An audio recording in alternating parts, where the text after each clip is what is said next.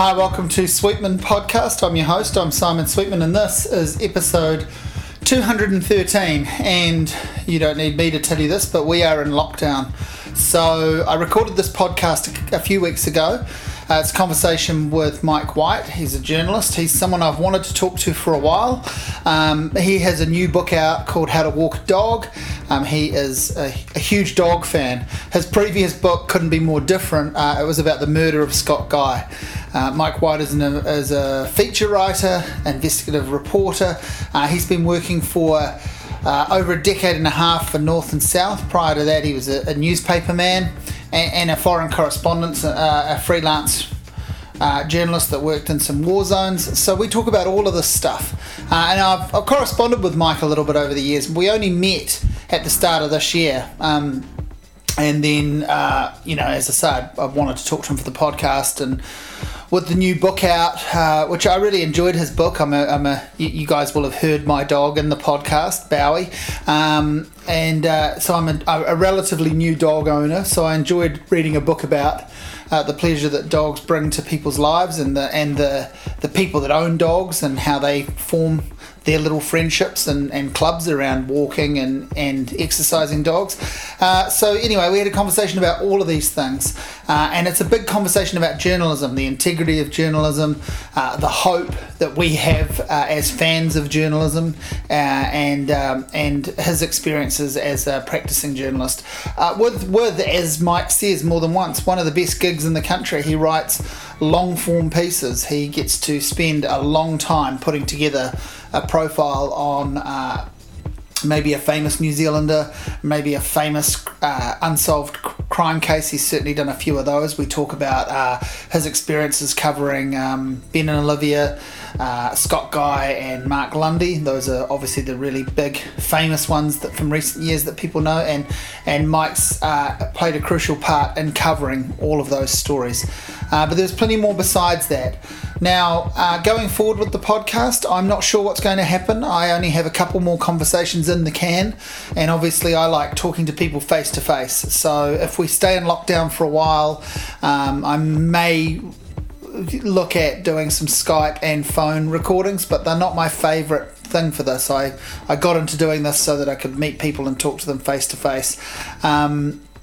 So I'm probably going to stretch the, the ones that I've got out over the next few weeks and, and take a break and, and go back to sort of fortnightly posting rather than weekly posting, and we'll see what happens from there. But uh, in the in the meantime, I hope you enjoy this conversation. Uh, I certainly um, really enjoyed getting to know Mike a bit better and, and getting some of his story, and I really enjoyed this conversation. This is me talking with North and South journalist Mike White. So everyone, every writer or interviewer or broadcaster you talk to has a different way of preparing themselves and a different outcome Totally, and, I think sometimes, you know, I look at how I do interviews or, or how I write a story and think, oh God, this is embarrassing. You know, I, I must be doing something really old school. I still listen to, you know, I take all my interviews, mm. I then transcribe them longhand, mm. and my partner Nikki's a journalist, and of course she does things totally different, and I think most people do things really differently to what I do, but it works for me, and I just think there is no one way mm. to do interviews or to, to write stories. It's just whatever works for you, and it's the result that really matters, isn't it?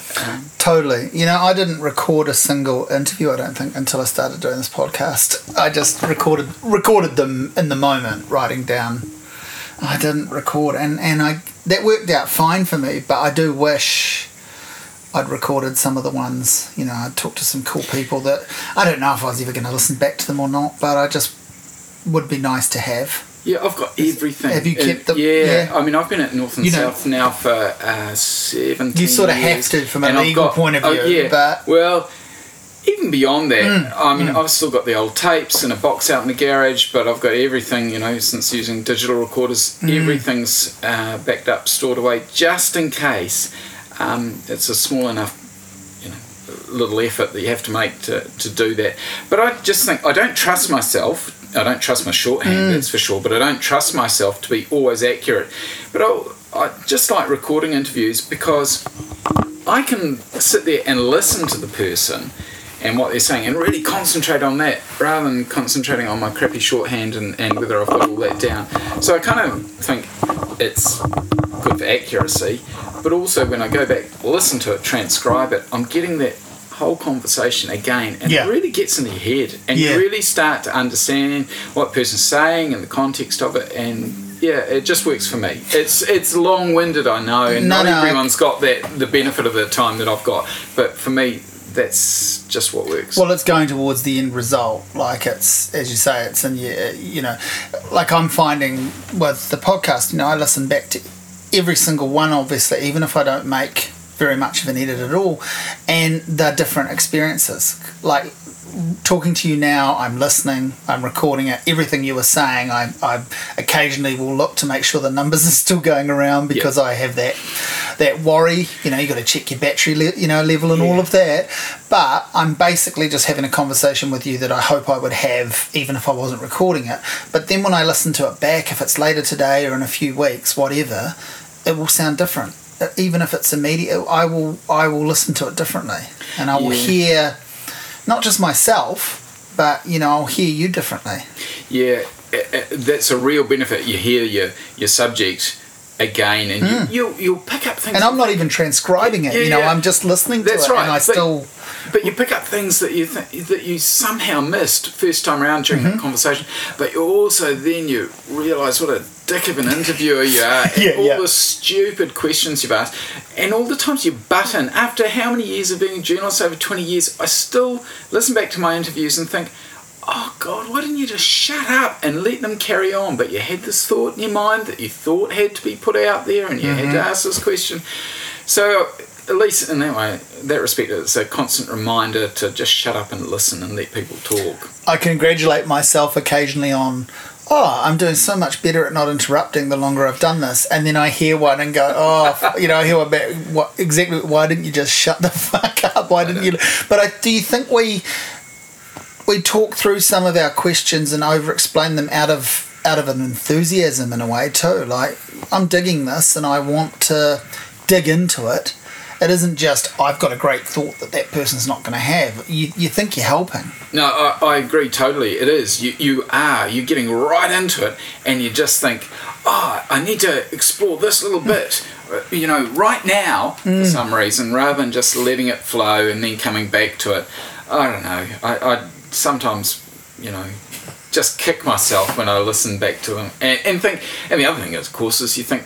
God, why didn't I ask that question at that Yeah. time? It was just a gift. It was lobbed to you, and Yeah, you just yeah. kind of it just sailed back past you, and you missed it completely.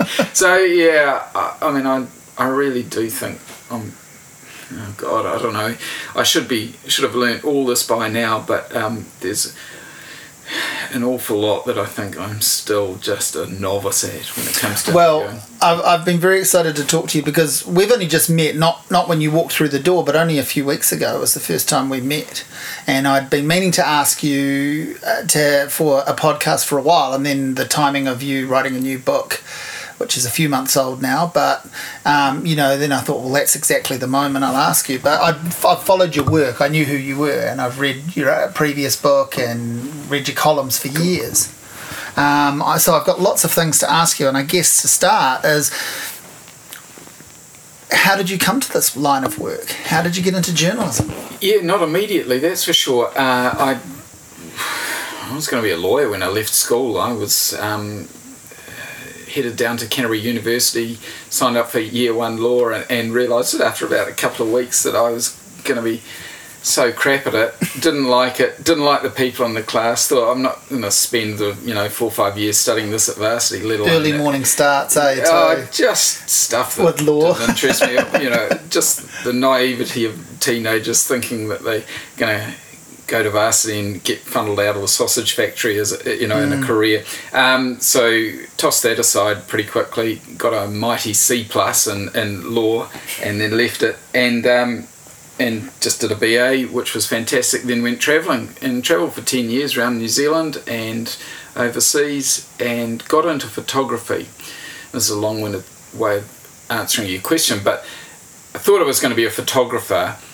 To sell my photos, I needed to write some write some words around it, often travel stories, and then realised that probably there were plenty of better photographers around, and I wasn't going to make it in that field. Um, and had always been interested in journalism and news, and so in my early 30s signed up for a journalism course here in Wellington at the Polytech and did that, and that was you know uh, nearly 25 years ago. Got a job from there straight up at the Marlborough Express, a regional paper down in Blenheim.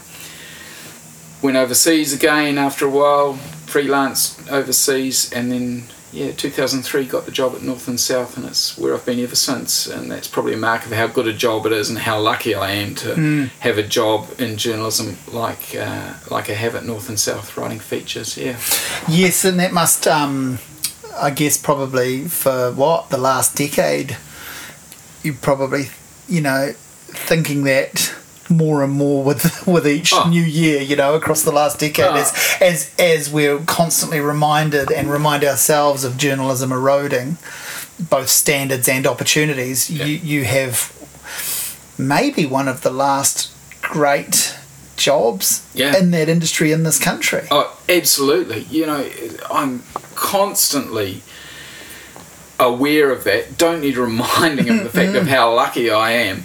And uh, it is. It's the best job in journalism in New Zealand, as far as I'm concerned. I've never wanted to go into management or, or mm. being an editor or anything like that. I just want to write. I love writing. I love mm. talking to people. I love finding out stuff and being exposed to new stuff all the time. And I just think this is such a brilliant job in that I have the freedom to choose the stories that I do. I have the time to do them hopefully properly and end up with something that you're reasonably proud of at the end, usually. Uh, so I just, it's the kind of job, if you're going to give it up, you're really going to give, give it some thought before you do that. And my partner, who's also a feature writer at the Dominion Post, Nikki, um, we look at each other and think, these are probably the best jobs we're ever going to have in our lives. So, yeah, it's tough times, and you might want to occasionally think of doing something else, but man, we're lucky to still have them. Well, you say you're lucky, and you are, but also lucky, lucky that they still exist and that they still exist for you. But you're good at it, and you know New Zealanders don't like saying that, but um, I'm allowed to say that of you because I've read your work. But you are good at it. When did you know? Obviously, you're only as good as your last story or whatever. But when did you feel like you were getting good at journalism? I don't know. I, I always, um, even when I was working on the newspaper, I was just so into it. You know, this is writing news and so enthusiastic. And probably at that stage, I was producing a lot, so it was a matter of uh, quantity over quality. I think it's something you gradually you learn. You never and you're never going to stop learning, and you're never going to stop adapting your style to an extent. I don't know. I, I still don't think that I'm that brilliant. Uh, sometimes I look back at stories and think, oh yeah, that was okay, and other times I look back and think, geez, that was a shitter, and and so that's a good leveler. Yeah. Um, and you're so right. You're only as good as your last story, and you try and make every story really the best that you can. But uh, there's always going to be things that you look back and wish you'd done differently. That's just the nature of the game, I think. Yeah. I mean, I'm just so lucky to have uh, a a the magazine North and South still existing. B an editor in Virginia Larson who, who gives me so much time and support. Um, so if what I turn out isn't good, I've got no excuses, and really it should be good. So uh, yeah. Yeah, and you've got But- runs on the board in terms Yeah. of you've been doing it as well. It, like but it's always subjective, isn't it? Yeah, You know, yeah. Some people will like what you write. Some people will think, you know, this guy's a dick. So Yeah. um, yeah. You you just you just do the best job accurately folks describe the two bits of feedback most writers get fall into those camps. yeah, and yeah, and Whether it's a comment on Facebook now or an old-fashioned letter that still occasionally turns up, that's kind of the gist of it. Love your work or what gives you the right. Oh yeah, what Basically, gives you the right? right? You, Yeah. you know, you don't know anything about this, Yeah. and that's true because you know, being a journalist, you're going into subjects that you don't really know anything about generally, Mm. um, and and you've got to rapidly try and learn and understand the context of, of this issue and the people involved, etc. And then you pretend to be an authority and write a story about it. Hmm. And it's fair enough that people might think, well, you're actually not an authority. You're just a, someone who's popped along, had a bit of a glance, and then written a long story about it. And I and I get that, I understand that. But that's why you spend as much time as possible trying to understand the issues, and, and and that's the guts of being a feature writer, I suppose. Yeah, and I think like for print journalism and, and I guess online journalism now, writing, it's tricky, isn't it? Because um, maybe that's where people think the writer is thinks themselves as a bit more of an authority because they've got nothing. They've got no, you know. What I'm trying to say is the success of Jon Ronson, Louis Theroux, and before them people like Clive James was that they were showing the bumbling Yeah, there was a bit of that. You know, I'm human. I'm an idiot that's checking into a Japanese hotel for the first time, as I remember Clive James when I was a, a kid, and I watched that again yeah, yeah. When he was still alive, not because he died, but I watched it a, f- a couple of years ago, just in awe of those sh- shows that he used to do because you were watching, there's a folly aspect and a human and you don't always you know very good writers can put that across in their words when it's when it's relevant and suits but i'm thinking maybe people think you know oh you think you're an expert because you've written this and you haven't written into it the hours that you spent learning you've come across like an you know that's that's the baggage that people ascribe to you Yeah, I, I mean, I'll never say that I'm an expert about anything, and I'd never. Yeah, I don't like putting myself into stories either, and I certainly don't. until like- your until your most recent book Yeah, Which is a well, different yeah, thing. We'll there get I to go. that, Yeah, just contradict myself, you know, totally. What a hypocrite. Uh, but the book side, kind of, um, in journalism, I really don't like writing opinion Mm. pieces. I just. no i've noticed that about you i know that about I you I mean, occasionally I get asked to write editorials, uh, and I'll and I'll do that, Mm. but I'm really not comfortable because I honestly think, well, I'm not necessarily an expert, and who cares about my opinion? Mm-hmm. You know, hence why I'm, I avoid social media because who really wants to know what I think? And there's enough other people with opinions. You know, to keep the world going for uh, many years, they don't need an extra one from me. So, and I don't like putting myself in an actual story, the journalism story. And there's a there's a real, I think in recent years there's been a movement towards doing that. And I'm not saying that it's wrong. It's just I'm not comfortable doing that. I just This- don't think people yeah. want to read about me. and this goes back to you saying you're lucky in terms of north and south is that it is still a print magazine it isn't uh, you know i know it has a social media component to it because all companies do but it isn't trying to drag people to its facebook page first and foremost and live there. But some other media that's the faced with no choice but that. So some other writers are faced with no choice but well you may not be on facebook personally but the company now requires you Yeah. to sign up so you that's where you're kind of lucky and I'm right really grateful that my company Yeah. has not Yeah, kind of done put that, that. onus on Yes. me um, because I'd be crap at it. Yeah. you know they probably realise. You know, let's just avoid this one with Mike. He's past that. He's too old for that crap. Well, how do you sum up six months of work in a tweet? You know, like it's a bit. It's easy for me to go. I'm listening to the new, you know, Miles Davis compilation, and then a day later, here's my review. That's valid, you know. Like, Yeah. but for you to go just doing some background prep on a story, watch the space. You know, like, where do you start and end? Yeah. Yeah, and It's just belittling you and your subject. Yeah, I'm much happier just kind of hiding away um, in my little office um, where I live down on the coast in Wellington and then kind of emerging every month or so with a story. Um, yeah, but that's fine. You know, uh, I, I see the value of social media hugely Uh, and it's, it's just whatever suits, whatever works for you. Uh, but for me, I, I- yeah, I'm just rubbish at it anyway. So, yeah. So who are you? I mean, who are your kind of who were or are your kind of journalism or writing heroes? Who were, when did you start gathering those? I don't know. I think um, you always admire, you know, gutsy investigative reporters. I think more recently I've kind of realised that there's just some fantastic long form. You know, oh sorry, this this dumb word long form. You know, has become kind of Anything that's not a tweet, yeah. almost. or a review. Yeah. Uh, feature writers, you know, people that write long stories that Yeah. take more than a couple of pages in Yeah, a magazine yeah. Or, or take you more than five minutes to read. I just think there's some incredible um, long form writing Mm-hmm. uh, around internationally. Funnily enough, the best of it seems to come from America or the, the Mm. stuff that I really like. It's really odd, and I don't really understand this why America produces such brilliant feature writing. Maybe they've got more kind of outlets for it, but the stories that I read uh, that I think, wow, that's just incredible. I wish I could have done that. I'd say 80%, 90% of them come from the States compared to the US or Aussie or whatever.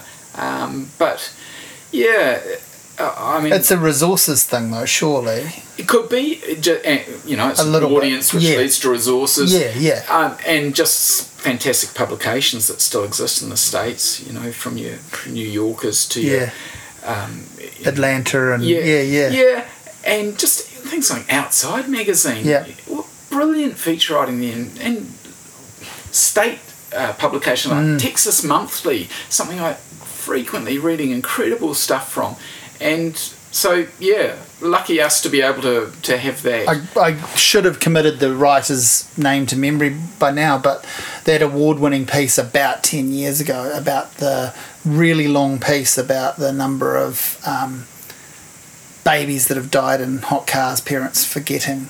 I haven't It's, read that. I'll, I'll find it and Yeah. send it to you. It's one of those stories. It's yeah, I know lots of people are just like, nah, I'm out. I can't read that. Hmm. But it's just incredible, and it's you know 15 pages, and Yeah. it's just the most um, beautiful.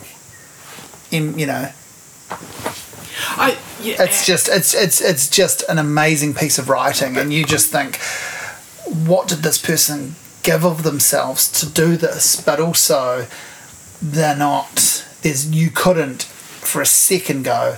Well, they're collecting a paycheck. They're cashing in on someone else's misery. They are, you know, there's no trivialization or marketing aspect to it. It's just an incredible, thoughtful piece of work. But but isn't that you know um, that's a, a measure of a brilliant piece of work that it can be a revealing something that you don't know anything about. It can be that investigative Mm. side of it, but then to be able to write it empathetically and to write it beautifully. Those are all the kind of the different aspects of being a, a, a long form writer that you try and get into one story, but often you know you're good at one bit of it but not the other. Hmm. I mean increasingly i really value beautiful writing. I absolutely am in awe of investigative writers but beautiful writing that sensitively conveys an issue or a, a person or a topic i just that's the kind of writing that you know i'd love to be able to one day write you know pieces that are always like that. Mm. It's it's a you know it's not just people say oh you know you're a feature writer. Oh you must be good at writing. Well but what does that mean? There's so many different aspects to that and i know that sounds a bit of a wank but but it's true. Mm. And, and i just think there are some incredible writers around and in new zealand too. You know someone like steve Braunias mm-hmm. He is world class and writes in a way that no one else can and does and some of steve's stuff just brings you to tears and you think wow you know he has just got you know they again stupid they call it you know your voice but you won't read stuff like steve's Yeah. anywhere else in new zealand um, and i think Agreed. we're lucky to have him Yeah. and um, it's up there with the best in the world for sure Yeah, no, I totally agree. And I mean, even the even even when he's fucking around, which lots of writers end up doing, and he certainly does. Yeah. There's good stuff and and some of that, but the really good stuff Oh. is, is absolutely amazing. and it Yeah. stays with you Yeah. for years, and Yeah. that's really the mark of a great story. Yeah. Like you're saying, the the the I babies can and recall- cars story. yeah. You know, you'll never forget No. that. A whole heap of stories that you will have read in the last Mm. fifteen years. Meaningless. you almost. could look yeah, at them yeah. again and think, "Have I read that? I Yeah. don't, know. I don't remember that." I can still remember some of Steve's back pages from the listener from Yeah. 25 years ago. yeah, stuff that You know, the, the, the overall well. tone and feel of them, yeah, certainly. absolutely, Yeah. they stick with you. I mean, he, yeah. yeah. So we're lucky to have people like Steve that haven't. And, you know, I think too, like with his kind of crime book. Oh yes. Amazing, but also there's a couple of pieces in there where I'm almost angry at him for having the opinion he has, and but I think that's great. Mm. You know, you want to be challenged. So when he comes out sort of broadly in support of someone that you think, really, that's not my.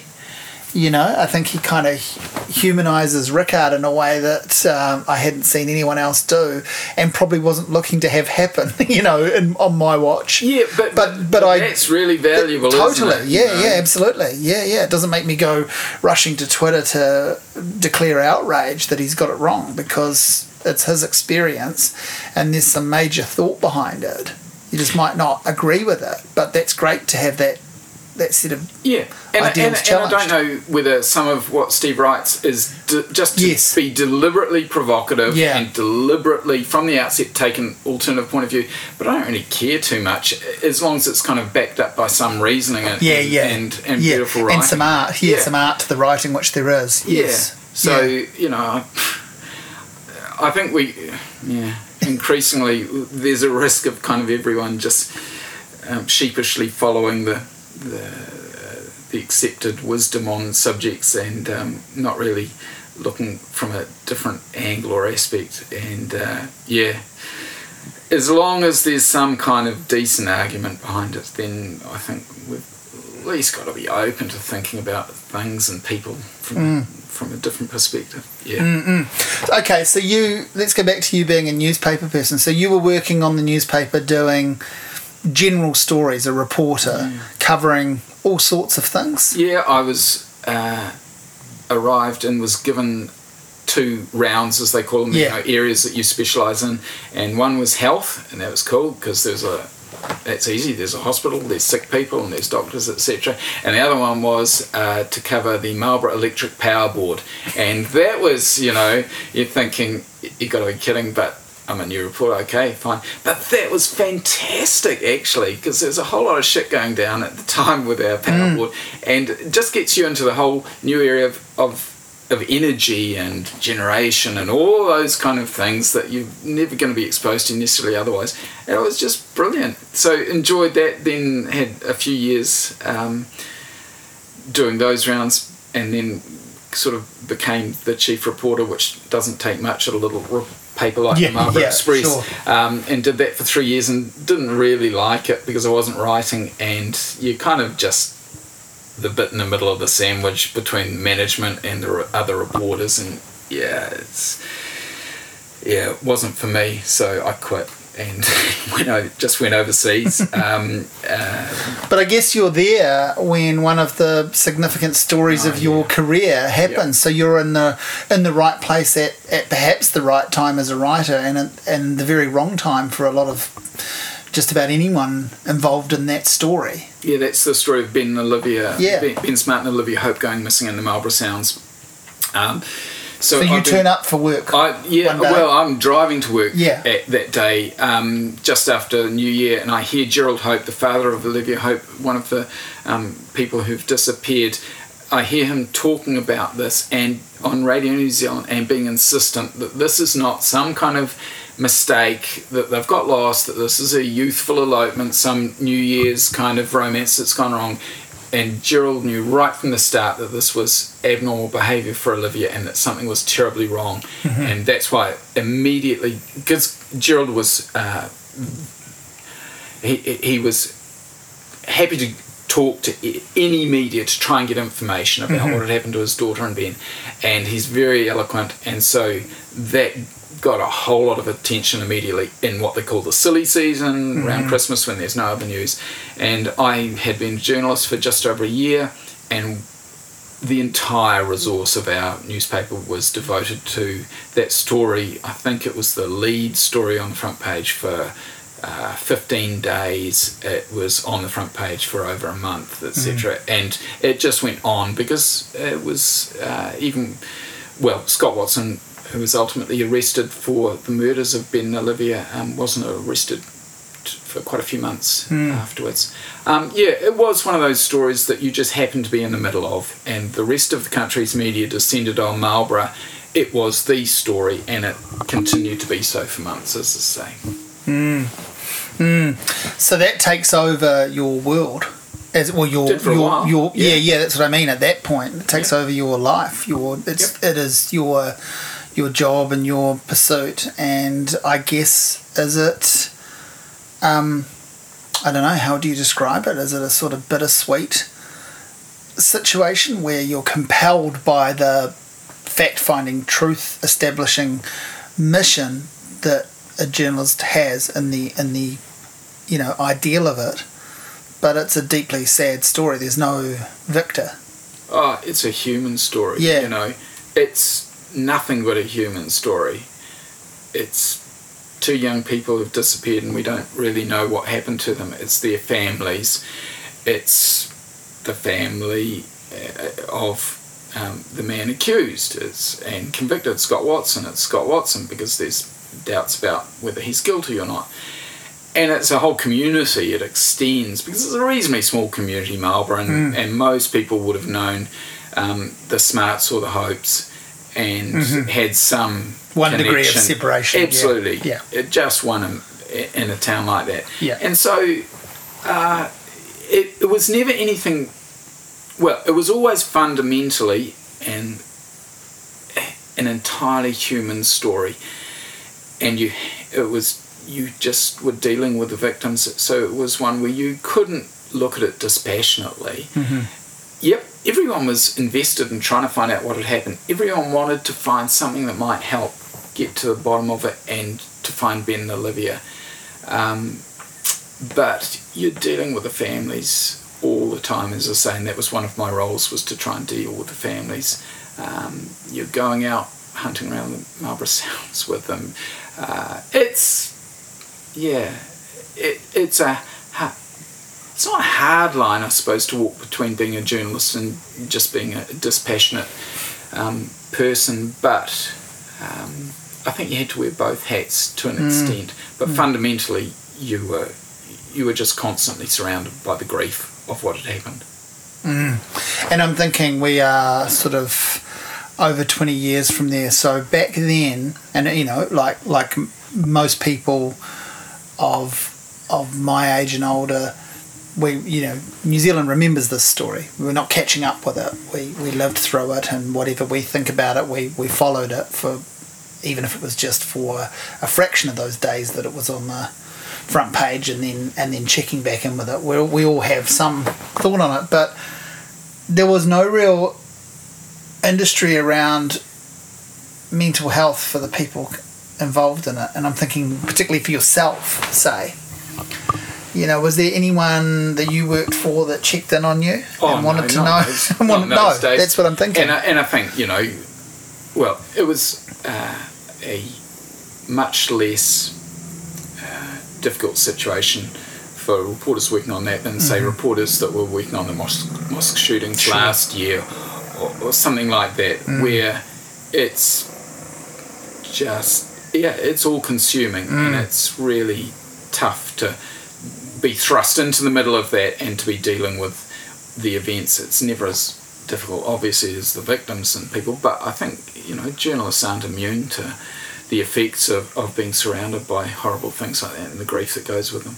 No, but I guess also, yeah, I guess um, we, by virtue of the timing, we used to allow journalists to have their say before we questioned it. Now, now with the with the weapons that we have in terms of social media, a lot of us um, have decided we probably know better before even taking on a studied viewpoint, right? And the baggage that comes with that, I'm not going to trust that person because I didn't like what they wrote last time. So they might, you know, like, which is ridiculous, really, but that's where we're at. Yeah, There's a bit of that, you know, Yeah. and I mean, just you know, going back to the Ben and Olivia mm. story. I mean, it is a story that I've ended up being involved with though for the twenty mm. years and still involved with it, largely because I sort of changed my perspective on it, and when it first happened, we were so supportive of the cops and. We believed in them. We trusted them. Mm. I mean, what other option have you got, really, Simon? You know, you you sort of do have to trust that these people know what they're doing, that they've looked at everything, and that they've got the right person for it. and so I was really convinced that Scott Watson was guilty at the time. Over the years, I've learnt more about the case, or and more aspects of the case have kind of been questioned, and, and more evidence has come up, and, and I have changed my view that maybe it's not as clear cut as everyone assumed at the start, and mm. I suppose that's been part of the reason that I've been involved with it. But I hope I've never lost the the the knowledge and the and the realization that there's you know a whole lot of families. Every time you write something, mm. there's families out there that are possibly going to be exposed Impacted. to it. You're writing about, you know, their well, you say you say I continue to be involved in it, but I mean you you've interviewed Scott Watson more than once. You've basically brokered a meeting mm. between Gerald and him. Mm. Yeah, I mean that was something that both of them had wanted from day one. It might sound odd, but you know, on the night that Scott Watson was arrested, uh, or sorry, on the night that he was first, his boat was taken out of the water and that he was he was interviewed. Mm. You know, Gerald Hope wanted to wanted to know who this guy was. Scott Watson that night told his lawyer, "Look, I'll meet with Gerald Hope. I'll talk to him." It took nearly well, yeah, almost twenty years for it to happen for mm. various reasons. Mm. Um, and I'm just full of awe uh, at Gerald for being open enough to want to sit down and eyeball, or no, that's a stupid way of putting it. Uh, uh, sit down and Confront, talk, yeah. talk with the guy yeah. who has been convicted for murdering his daughter. And also Scott Watson, because Gerald said a lot of things about Scott Watson mm-hmm. in the past. Scott was open enough to think, well, at least, you know, I may not trust in Gerald entirely to what he's going to say after our meeting, but I'm going to sit down and be able to put my side. It was an extraordinary meeting, it went over two days. Mm. It hmm. was pretty, yeah, extraordinary. The fact that I ended up sort of being in the middle of it was just because I, I knew both parties, and that was the kind of deal that, especially Scott Watson wanted. Mm-hmm. Uh, that he wanted someone who who could uh, record the interview.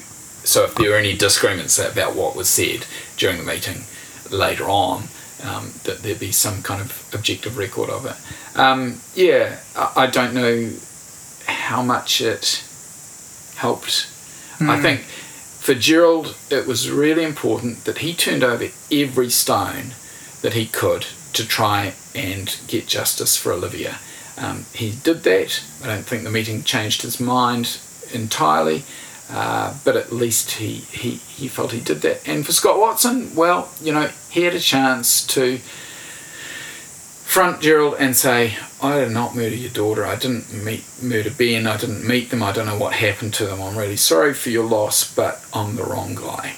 And um, something he's consistently said, obviously, since he was um, first fingered for, for the murders. Yeah. Mm, mm. How? I mean, you're not a a young new journalist when this happens you've got all your experience that you take to it but how do you remember how you kind of mentally prepared for for that particular two day meeting?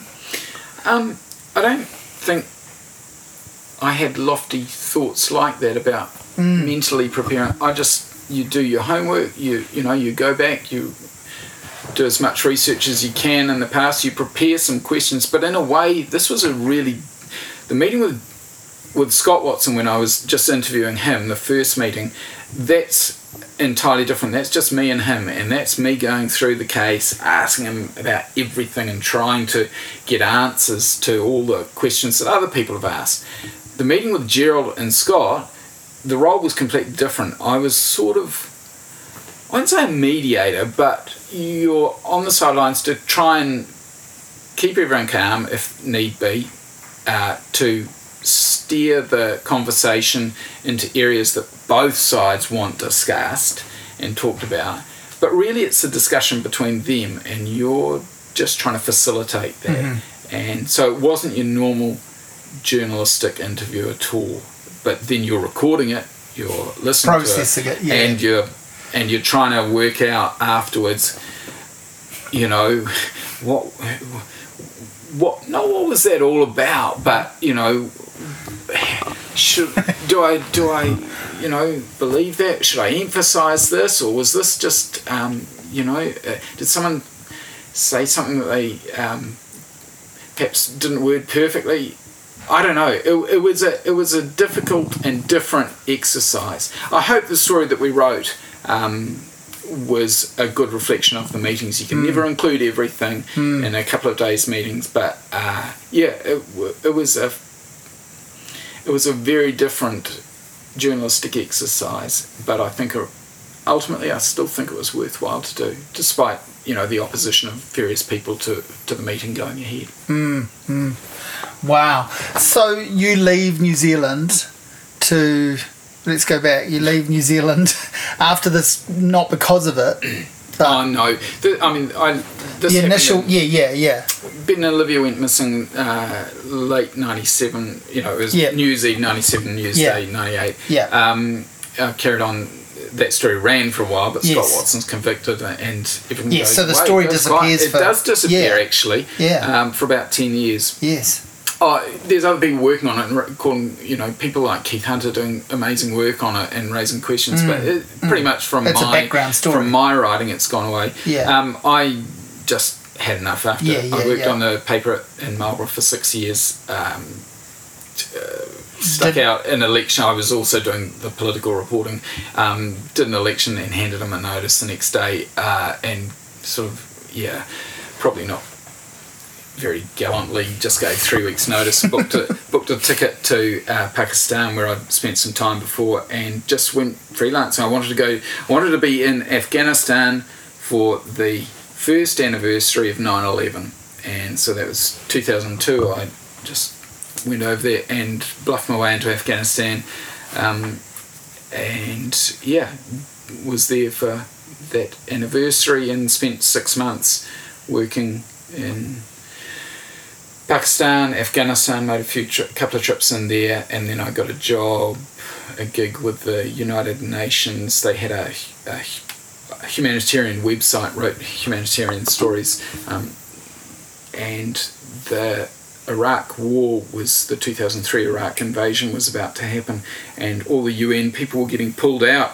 of Iraq, and they wanted some expendable freelancer that they could just send them there to write stories about what's happening during the war. And if a bomb fell on them, they could say, oh, "Yeah, not one of ours. Don't know about. No, I don't know anything about him." So yeah, um, and I was really keen to do that. So yeah, spent uh, um, a couple of months in in Iraq and the Middle East at that time, and then went back again in 2003 for another trip to Iraq later on. So that was an amazing experience. Um, getting exposed to all those countries, the people, the issues, um, and but at the at that time I'd also been offered this job at North and South, so it was this ghastly decision of what do I do. I'm really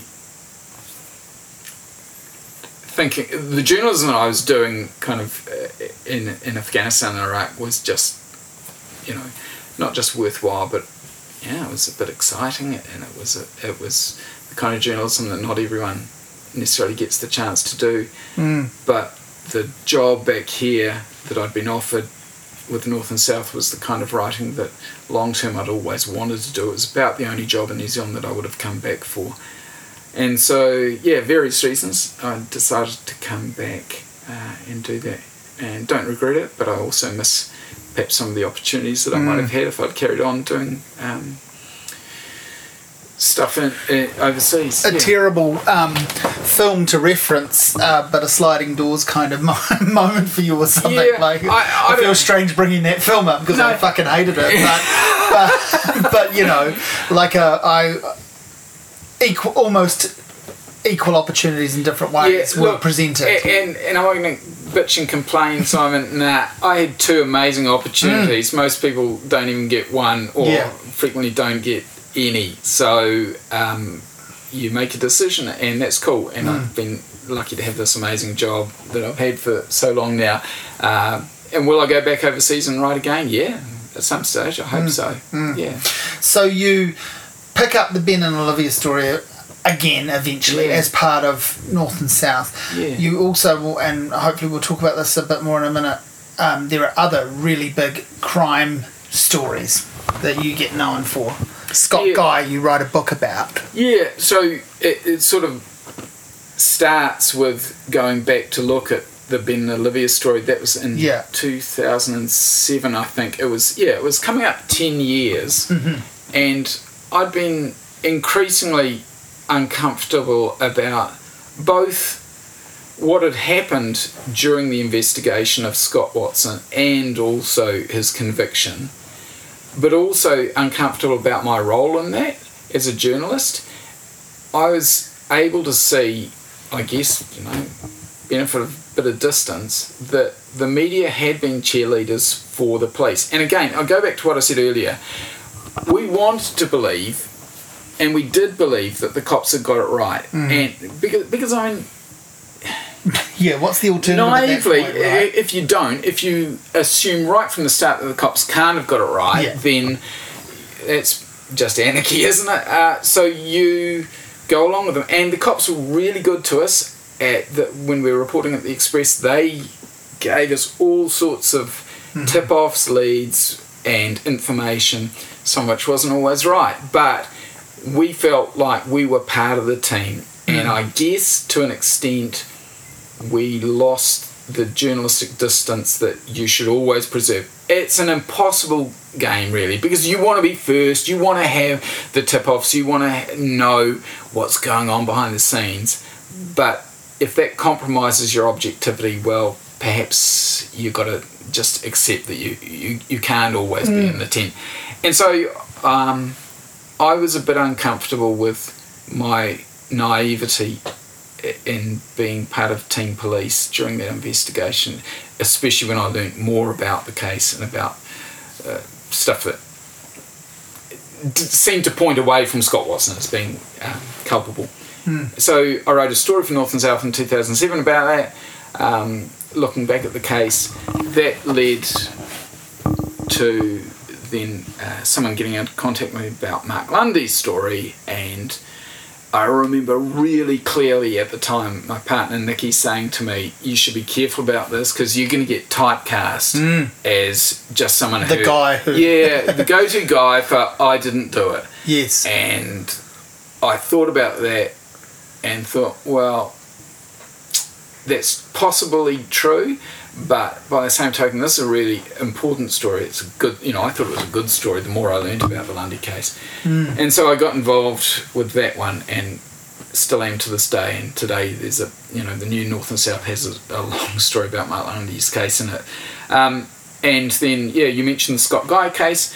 That came about through um, a lawyer, um, Greg King, who about the fourth or fifth story that I ever wrote for North and South was this story about this young lawyer guy who who um, had Firebrand. yeah, but but a beautiful firebrand, you know, someone who was not just a shit kicking lawyer who took on the unpopular cases, but someone who was eloquent, persuasive, you know, Yeah, like your ar- virtuoso. yeah, your archetypal kind of defence lawyer that you know from Atticus Finch that that we that we like to think exists and applaud every now and again. So, um, and he was really young, and he was uh, you know a protege of um, Judith Ablett Kerr at, at, down in Dunedin, and so I did this interview with Greg King out at he had this little office out in the Hutt in Lower Hutt between a sweet shop and a poster shop, and um,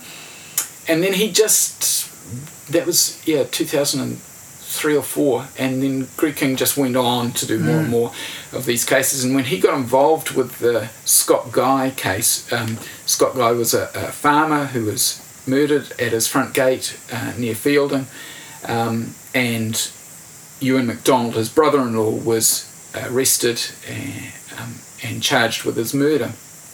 And Greg King was asked to be the lawyer um, for Ewan McDonald. And I just thought, wow, again, the cops must have got it right. They haven't charged this guy without any evidence. He must have done it. So I thought, I really want to follow a case where an unwinnable case, follow the defence and how you try and mount a defence for someone who's obviously guilty, who's gunned down his brother-in-law. Um, and so I said to Greg, can I, you know, just be a fly on the wall uh, as you do this? And I got a message to Ewan McDonald's parents um, and didn't hear anything back from him uh, for months. And out of the blue, got a message from them saying, Yep, we'll sit down and talk with you. And it was interesting. I asked Kerry McDonald, that's Ewan McDonald's father, Mm. um, why did you why did you come to me and say that you would speak with me? And he said, because you didn't keep pestering us, because you didn't keep coming back to me.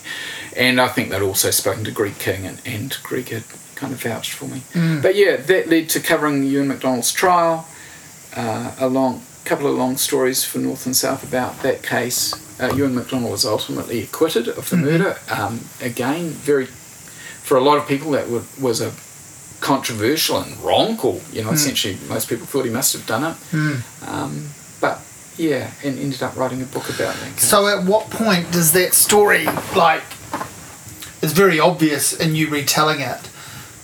Yeah, there's a book there, and we know there's a book there because you did it. But at what point was there a book? Like, and whose decision? Did someone come to you? You should turn this into a book, or were you going, "Gosh, I've got a book here," or not even "Gosh, I've got a book," but fuck, the only way to get through all of this is to put it in a book.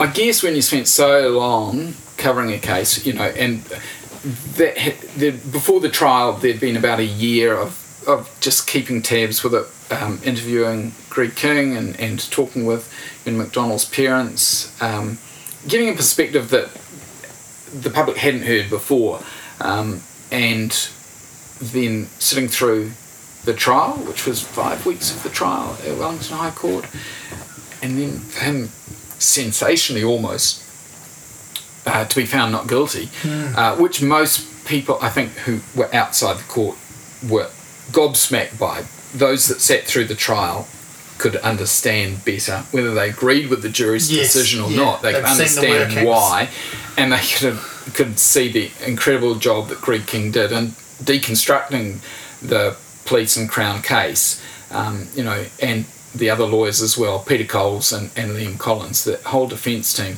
just did a, an incredible job in what had seemed an unwinnable case. Um, and you know, when I say winning and losing, that it, it, that's unfortunately the nature of our justice system. Yes. It's adversarial, you win or you lose. But what they actually did was just shining light on every aspect that that Ewan McDonald supposedly that showed Ewan McDonald was guilty, and showing that there was a could have been a different side. B, it was a total crock, um, and yeah, did that eloquently, persuasively. Greg King's closing address at that trial was something that anyone who's there it'll live with them for a long time. Um, the book idea kind of followed on from that. Um, we, my, the magazine was approached by a publisher um, about doing a book. It had one or two hiccups, but eventually, yeah. Uh, I guess I felt that a there was a huge amount of information that the public had never heard, and and also there was a, a perspective on this that people might not have seen. Because, as I say, even with the verdict, most people thought Ewan McDonald must be guilty mm. because he'd done this other horrible shit. you Yeah, know, yeah, everyone yeah. knows about the smashing up Scott and Kylie's house, the um, the the burning down of the old house, the, calves, uh, yeah, the the yeah. calves. Yeah. You know, when that came out after the trial, Yeah, oh, yeah, that right, convinced yeah. everyone That's that he was guilty. And and I guess I, I just thought, well, rather than gut reactions, we should have something a bit more in context and hopefully more considered about the whole case and the evidence. Because that's what it boils down to. It's not whether you like Ewan McDonald, it's not whether you like Scott Watson, Mm-hmm. it's about the evidence. And, you know, I don't think I'll ever be great friends with a lot of the people that I've written about. But I'm, I, That's not the job. That's not why I, don't- I don't done care about yeah, that. yeah, yeah. I'm not emotionally invested in them as people. I'm invested in the case and about whether they've got the right person for the crime and about whether you know, um, a- and what the evidence shows. And again, that sounds a bit you know high and mighty, but that's pretty much fundamentally what it is. And, and I kind of.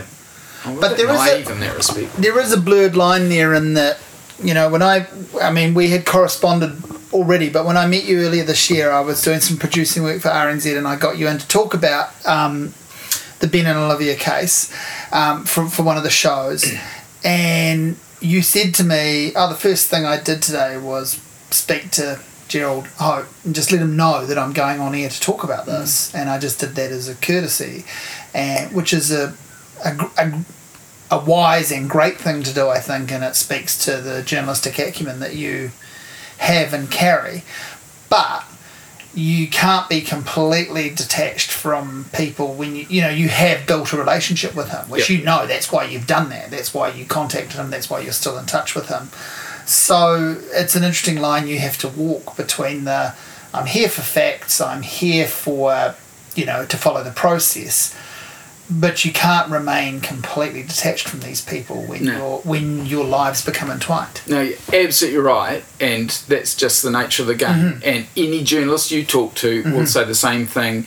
You know, you've got to deal with people as humans, Yeah. be empathetic to their situation. You've also got to do your job, and sometimes that line is blurred. Um, all I'll say about the Scott Watson case is, yeah, I've dealt with Gerald and Jan Hope a lot over 20 plus years. Um, also, Mary Smart, uh, um, Ben's mum. Uh, but I've also dealt with Scott Watson's parents, um, Chris and Bev, who's now died. But uh, so so I'm I'm kind of dealing with both sides of of this story and the, the and I think that's in that in this story, the Scott Watson story, that's been really useful. In other um, people that I've written about, the one party hasn't wanted to kind of engage, or I haven't done a very good job at engaging with them, uh, and I- I guess that's a, a fair criticism for some of the stuff that I, I might not have um, been as good at, at, at dealing with all sides of the story, uh, or Well, all what- parties. Yeah. What happens for you when the wall goes up? You know, like you you you can have the best intentions about being as honest and fair as a journalist can be, what you know, which can be called into question by anyone at any point, obviously, but you can go in well armed with your your personal history of who you are and everything you've done, your work acumen, and your research. But a person can immediately just put a wall up and decide how do you best approach going around or underneath that or over the top of that wall. Yeah, mate. You know? I don't think I do it very well. I, I think that's a, a big failing, and I look back and regret some of the, the you know the stories that I've written that I haven't done a good enough job in that in dealing with some of the victims' families. Um, Do you think you should have pushed harder? You mean, or well, that's you- re- it's really tricky, isn't Yeah, it? yeah, you're- You know, I remember um, with the Mark Lundy case, ringing up. Um, it, it's Mark Lundy's uh, situation is quite awkward in that uh, Mark Lundy has uh, a, a brother and a sister. His sister has always supported him uh, and has always believed he's innocent. His brother believes he's guilty, uh, and it's very awkward then to deal with that family dynamic. Yes. Uh, but when I contacted um, Mark Lundy's brother, you know, his reaction was that he didn't really want to deal with me, uh, and and you so you accept that, but you also are very aware that perhaps you know you are or could be accused of taking sides in a story, and I don't know if there's a perfect way to do it. I don't know. There's probably a, a much better way of doing it. Um, but I, yeah, I, I, I've got a few regrets about not doing that that part of the job better. About not somehow conveying the the other side of the story as well.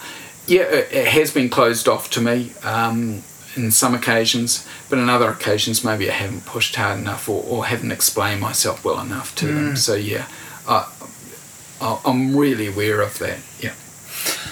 I want to park that for a minute and ask you about Janet Malcolm, the journalist and the murderer. I feel like it's a good time to bring that up.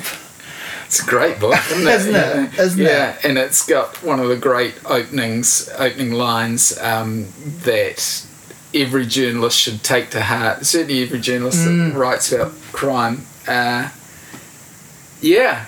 Um, When I did that book come into your life? And Um, I was going to say, what does it mean to you? But I get that you're already you've absorbed it. Yeah, uh, just just for a little bit of background that people Yeah. that don't know this book, it's it's not a, a very long book, but it's this it's a story of okay. So there was a, a, a journalist who, who who attached themselves. Uh, you may say in a similar way that I did during the Ewan McDonald case to the defence of, of, of a guy who was who was charged with murder in the United States, and that the accused person uh, thought that they were going to write a sympathetic piece after the trial and say this man's been hard done by whatever. The journalist um, sat through the trial and thought, shit, this guy's guilty, and wrote that story.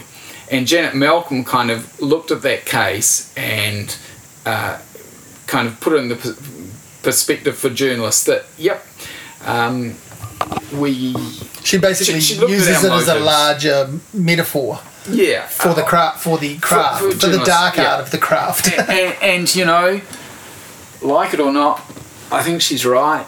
I think we we are we can make all the right noises about being empathetic, just as I have to you, and and, and I do stress that I try my hardest, but there's a strain of what we do that's getting the story, and it's it's getting people to uh, relax with us, to be open with us, to be uh, upfront and tell us stuff that maybe they haven't told other people. I mean, that's what journalists do. That's part of the game. But there's that eternal conflict between being human and, and treating people as you'd like to be treated.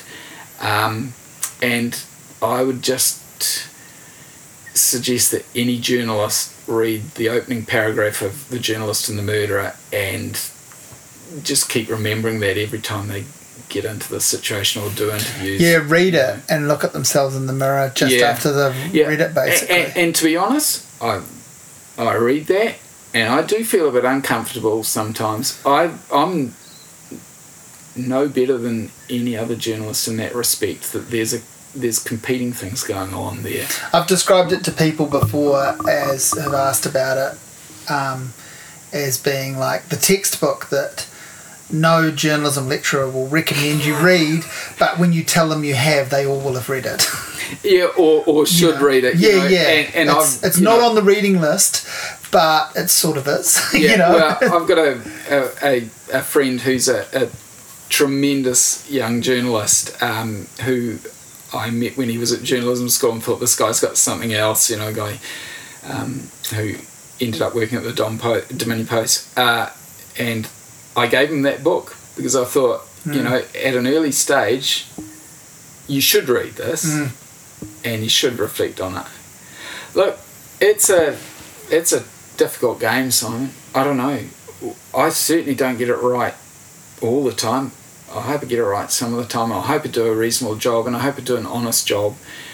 But I'm not always going to get it right. Well, I, you know, the reason I bought that that that up, that book up, and, and I think Janet Malcolm's pretty fantastic. Mm. I've enjoyed other books of hers as well, but that book obviously had a huge impact on me. But I thought about that book when I read your book about Scott Guy. Mm. I thought I knew, you know, I didn't know you, but I read your work, and I just knew you'd absorbed that book. You know, it came across. Yeah, and look, people can uh, fairly uh, make a criticism that I was attached to the defence in that trial, and therefore I've got a slanted view of the whole story. And yep, I, I absolutely accept that. Um, do I need to defend it? Kind of part of the aim of writing that story the way that I did was this is going to be a view of a really high profile and controversial case that probably no one else is going to give you. It's um, I think we hear an awful lot of kind of the the, the police view or whatever. There's not always the view of the alternative argument in these trials, and I think that's fair to be able to at least examine them. And I would defy most people who sat through the trial of Ewan McDonald to honestly say they could say beyond reasonable doubt that he was guilty of shooting his brother-in-law uh, early one morning at his front gate. And I really believe that was a valid story to tell. Um, and you can criticize my uh, the means that I took to to kind of tell that story, which was dealing with the defence and dealing with Ewan McDonald's family.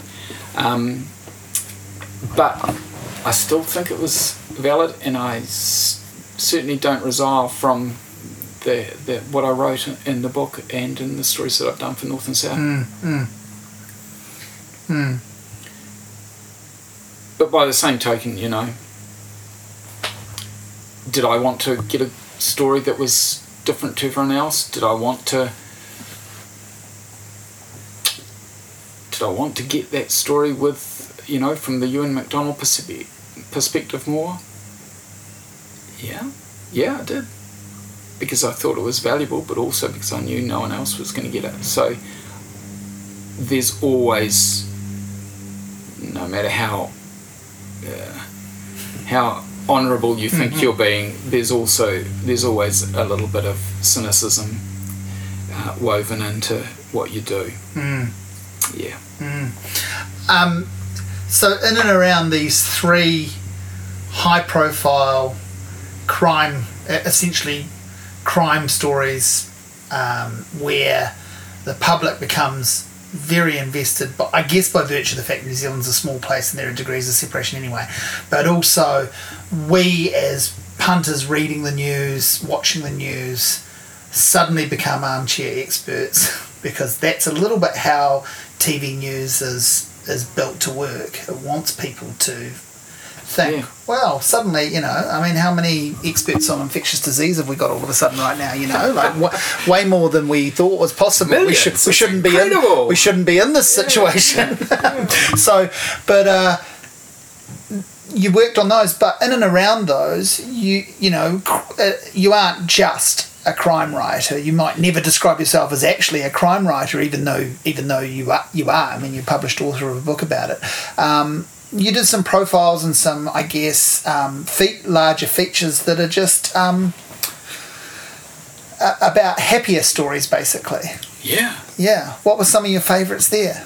Light and shade. Yeah. You know, this is this is you need to do this. I I know Nikki, my partner, often probably worries about my mental health after spending months um, dealing with murder. Um, so yeah, it honestly is. A, it's a conscious decision to uh, mix those stories with um, things that are happy and have nice endings. I remember after sitting in Mark Lundy's retrial for two months, two long months where we missed the best of summer, we emerged into autumn, uh, and you, you, you, your mind is, you know, you've been dreaming about murder. It's not cool. And then, you know, as an antidote to that, I said to my editor, the New Zealand sheepdog trials are on in Taihape, and I want to go and cover them because being a dog lover, I'd always wanted to do a story about these um, amazing uh, sheepdog kind of uh, competitors and inventors. Um, and so, yeah, I went from Wellington's High Court to frozen back blocks of Taihape to for a week standing out there with people in red bands uh, with Swanndris whistling to their dogs, and it was just incredible. It was fantastic, and the story that I wrote there was just such a joy, and I really liked it. Um, I often find that some of the I'm lucky enough to be able to still travel around New Zealand and talk to incredibly interesting people, um, but I often find just the stories from back blocks. Oh no, that's a really bad way of putting it. Shit. Um, no stories from Out of the city. yeah, exactly. well away from Yeah. uh, my normal. Well, what you're describing is the work equivalent, because it's still work, but the work equivalent of the person that now basically goes, I've got to get off the fucking internet. And I go to the beach to walk the dog, and I suddenly mm. feel good about myself. What you just described there, leaving the high court to Yeah. go to Taihape, is is that, but it's still Oh, your job. But I imagine it's pretty easy to have your your head nicely cleared when you're Oh, standing in a in a field watching dogs. Absolutely, head cleared, but also reset. You know, Yeah, so what's important. Yeah. And I, I treasure every trip I make around New Zealand because it it gives me a different reference. It makes me realise what people are actually talking about outside of Wellington or on the various media that I'm listening to or watching or reading. Um, it- it's a different world in different parts of the country, and that's really good and healthy, I think. Uh, and so, yeah, I, I, Well, if you only went to court and covered these stories, even if even if it takes you months and you write eloquently over several pages, you're basically back at the Marlborough Express being a court reporter in a in a, in a long form inverted Yeah. commas way, aren't Yeah. you? Like Yeah, yeah, and that's probably not entirely healthy. And I take my hat off to those people that can do it and, and do do it. Um, but yeah, I mean, just some of my favourite stories are, are, are things that really they're not going to make national news at all. I, I like did a spending a couple of days with Grahame Sydney. Oh yeah, For example. I mean, what a what a uh, absolute um, bonus that's been. Yeah. Um, and you know that has led to. I went back a couple of years ago to do a story about the annual rugby match between St Bathans, where Grahame Sydney lives, and Becks, the neighbouring village, that for this the Wooden Cup. You know, this has gone on for decades. This battle between two neighbouring villages. Held at the St. Bathans Domain first weekend in, in September on a paddock that they have to kind of clear and, and, and scrape the, the, the hay off uh, before they can have the match. You know, the, it's a brilliant story on a lot of different levels. It's colourful, it's in a beautiful part of New Zealand, but it's, you know, the essence of sport is the same whether it's the All Blacks or whether it's St. Bathans versus Becks.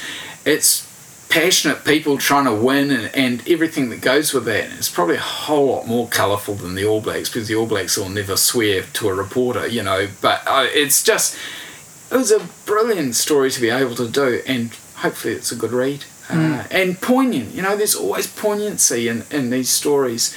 Um, it's not all just, oh, you know, good blokes from out in the back blocks, whatever. And uh, yeah, there's always different angles to them. And if you've got the time, you you discover these things, and hopefully you can write about them nicely. So mm, yeah. Mm. So 2015 or so, you wrote the Scott Guy book. Is it T- yeah. around about then? Thir- 13, 13. I think. Yeah. Yeah. And so then you, the, the new book is at the end of last year. And you said earlier, you know, you don't like writing opinion pieces in the Scott mm. Guy book. You know, you're you're in there in the sense that you wrote it, you covered it, but you're you kind of sweep up after your steps as best you can. Um, the new book is a completely different type Yeah. of book, and this is you writing about your life. You call the book How to Walk a Dog. It could have been called How I Walk My Dog, but you do have other people and other dogs in there. You're a dog fan, but beyond that, why did you write this book? Yeah, uh, so this is just an example of everything that I've said to during this interview. It's total crop because I obviously All out the window. Yeah, I, I'm full of shit. Um, yeah, and I do look at that book, the the book How to Walk a Dog and think, God, you know.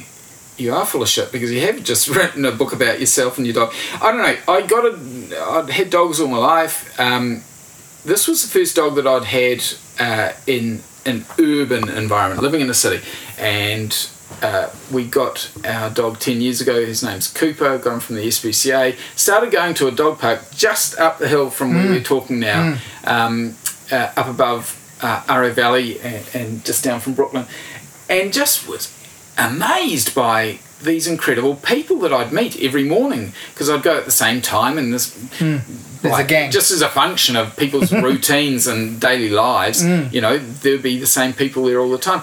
And I couldn't not be a journalist. And so I started making notes. And that sounds a bit creepy, doesn't it? Go home from the dog park and write notes about the, what you've talked But about. But that's what a writer does, whether it's a creative writer myself. or a journalist. That's what happens. And yeah. at the end of the the first year of owning Cooper, um, I wrote a story for North and South because I thought, oh, this is a good yarn.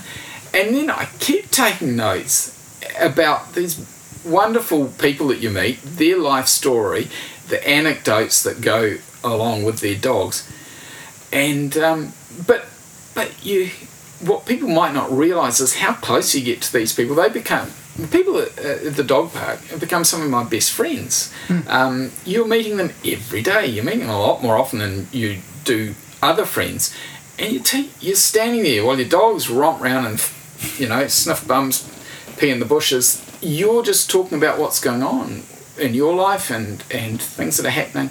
And so you get to know these people really closely, and um, yeah, so that was another aspect that I thought, wow, these people's stories are pretty amazing, a lot of them.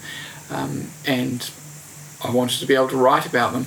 Dogs, the dog park, it was a vehicle, I suppose. I don't know. It's a.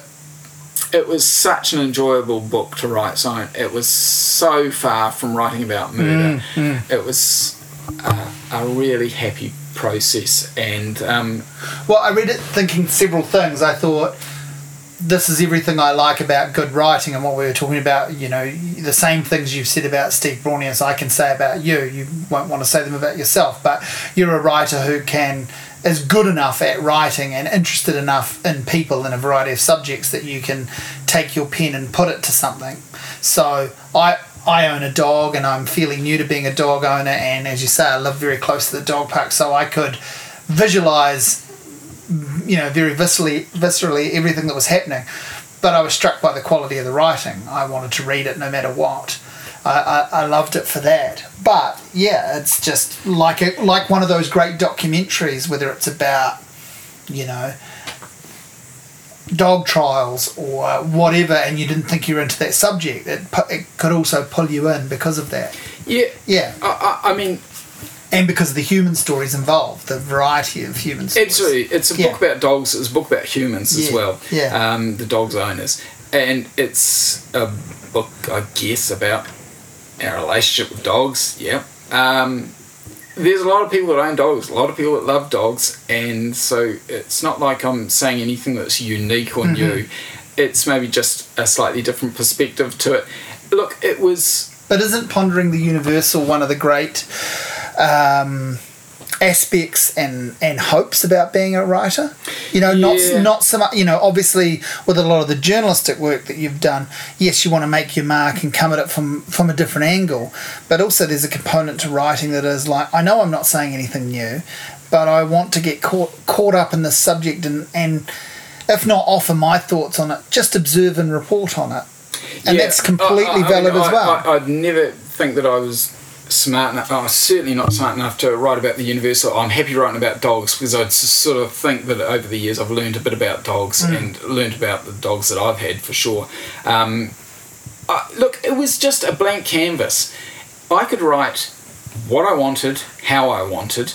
No one was telling me any different, and essentially, I, uh, what I wrote is what people will read. It's had very little editing. It was an absolute luxury to be able to write exactly hmm. a style and about a subject that you wanted. I get that most of the time with North and South, although there being a bit of you know journalism is different. Yeah. There are certain restraints. This was just total freedom to write about something that I loved and about people that I really have grown to love, um, and it, it was just yeah, it was probably the nicest book I'll ever write. Um, it, insofar as the process and and Mm, No, how that comes. joy it gave. That absolutely comes across in it. He's he's a pretty good podcast dog. He Mm. does tend to just, as I say, just tends to. pa- Often he'll. I'm surprised he hasn't gone. And, he's going to now. I'm surprised he hadn't gone and sat with you because he'll often.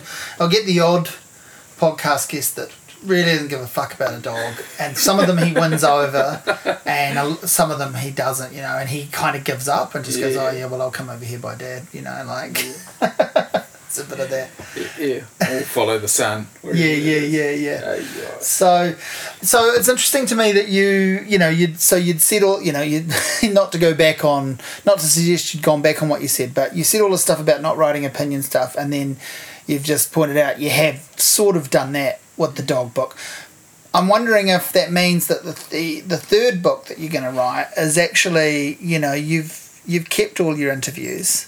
Not so much a memoir, but a professional memoir. Is that something that you would look at doing? Because you, you, these are big subjects you've tackled, and you've got the notes, and you could do it in such a way as to bring yourself into it, and as you have in this conversation.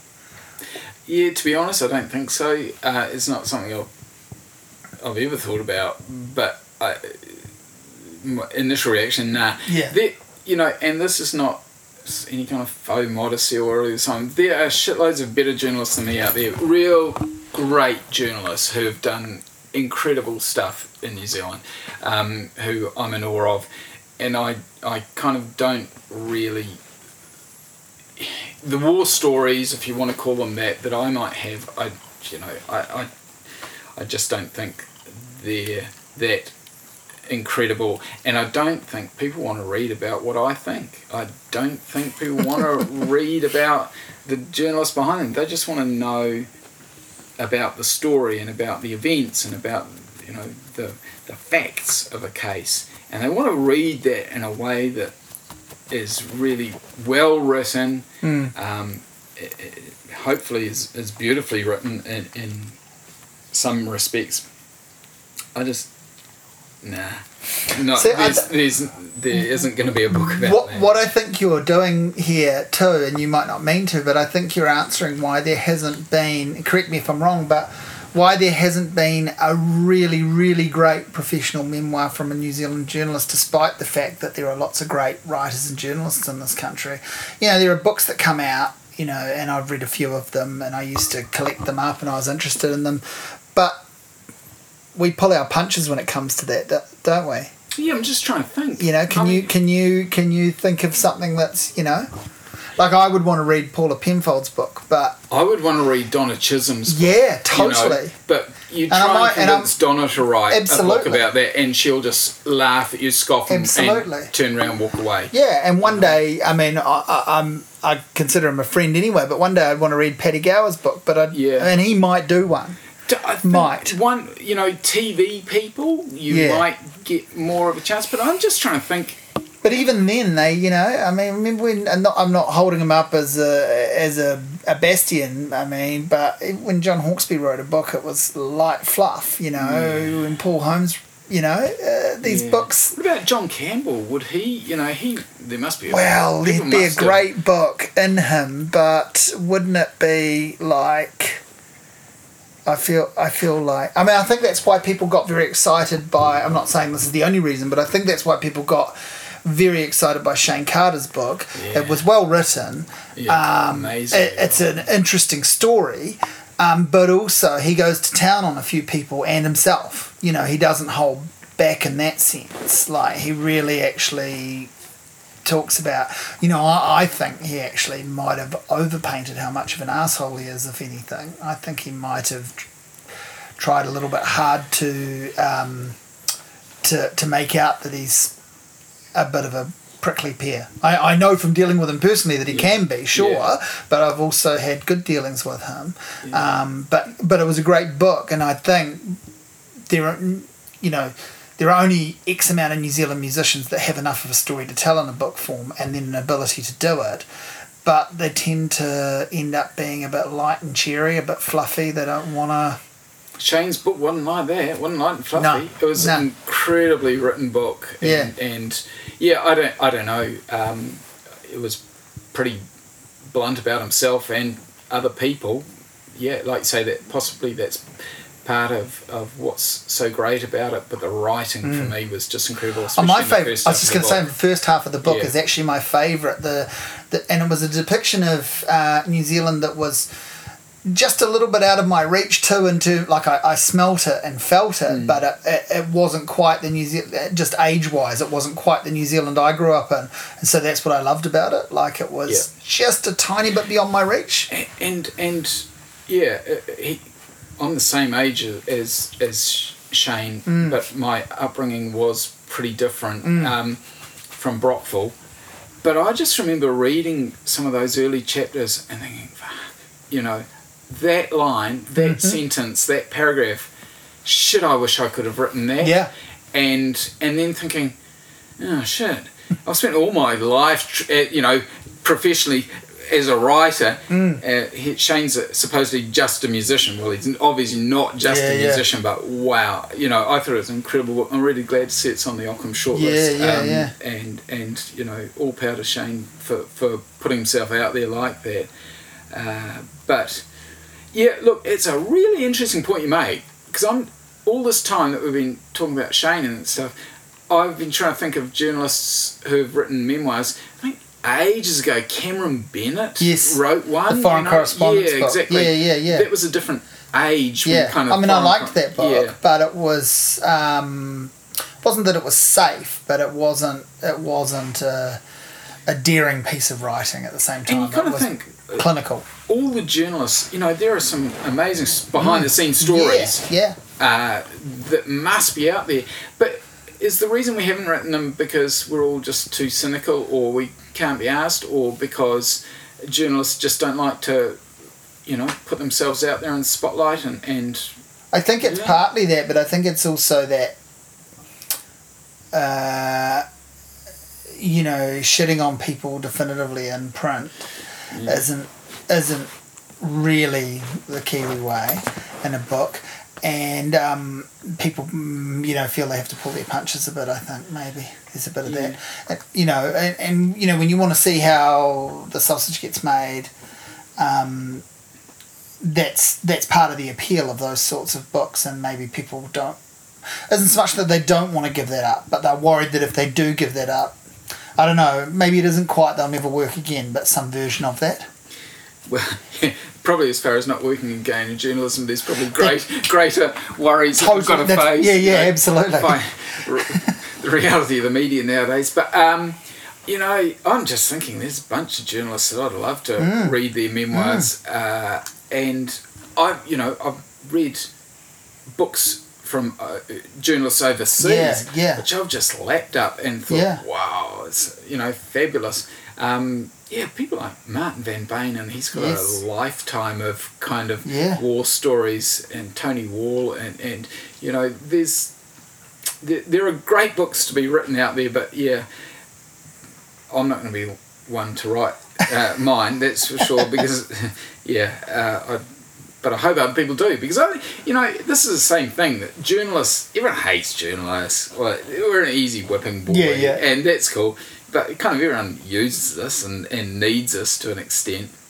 I'm not going to get philosophical about the role of journalism, but you know, um, how many journalists get New Year's or Queen's honours? You know, bugger all, uh, compared to I don't know, public servants and military people and judges and people just doing their job. Uh, so, yeah, journalists they do some good stuff.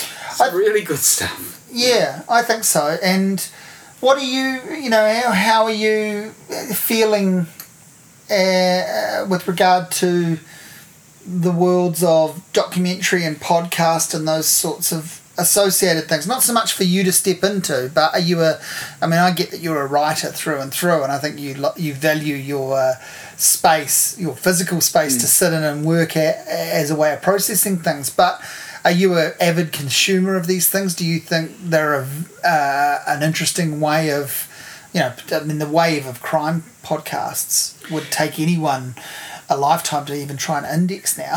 Yeah, and look, I feel possibly like other people, I feel completely swamped. You know, podcasts came along and, and yeah, listened to Serial like everyone did, and uh,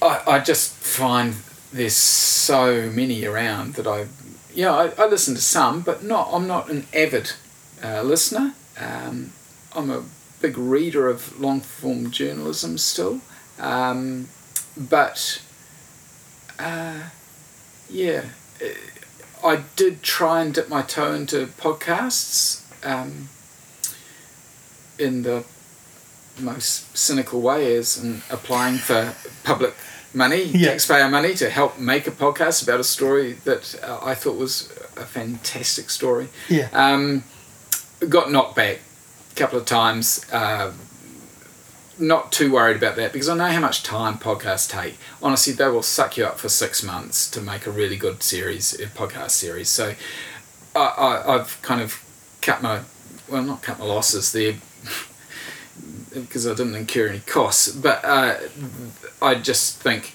yep, go for it. Other people will make fantastic podcasts and docos, um, but I'll just keep writing because I really like writing. I'm, I've been in front of a TV camera once or twice, and I'm just shocking. I'm just shit material, you know, when it comes to being uh, on, on telly.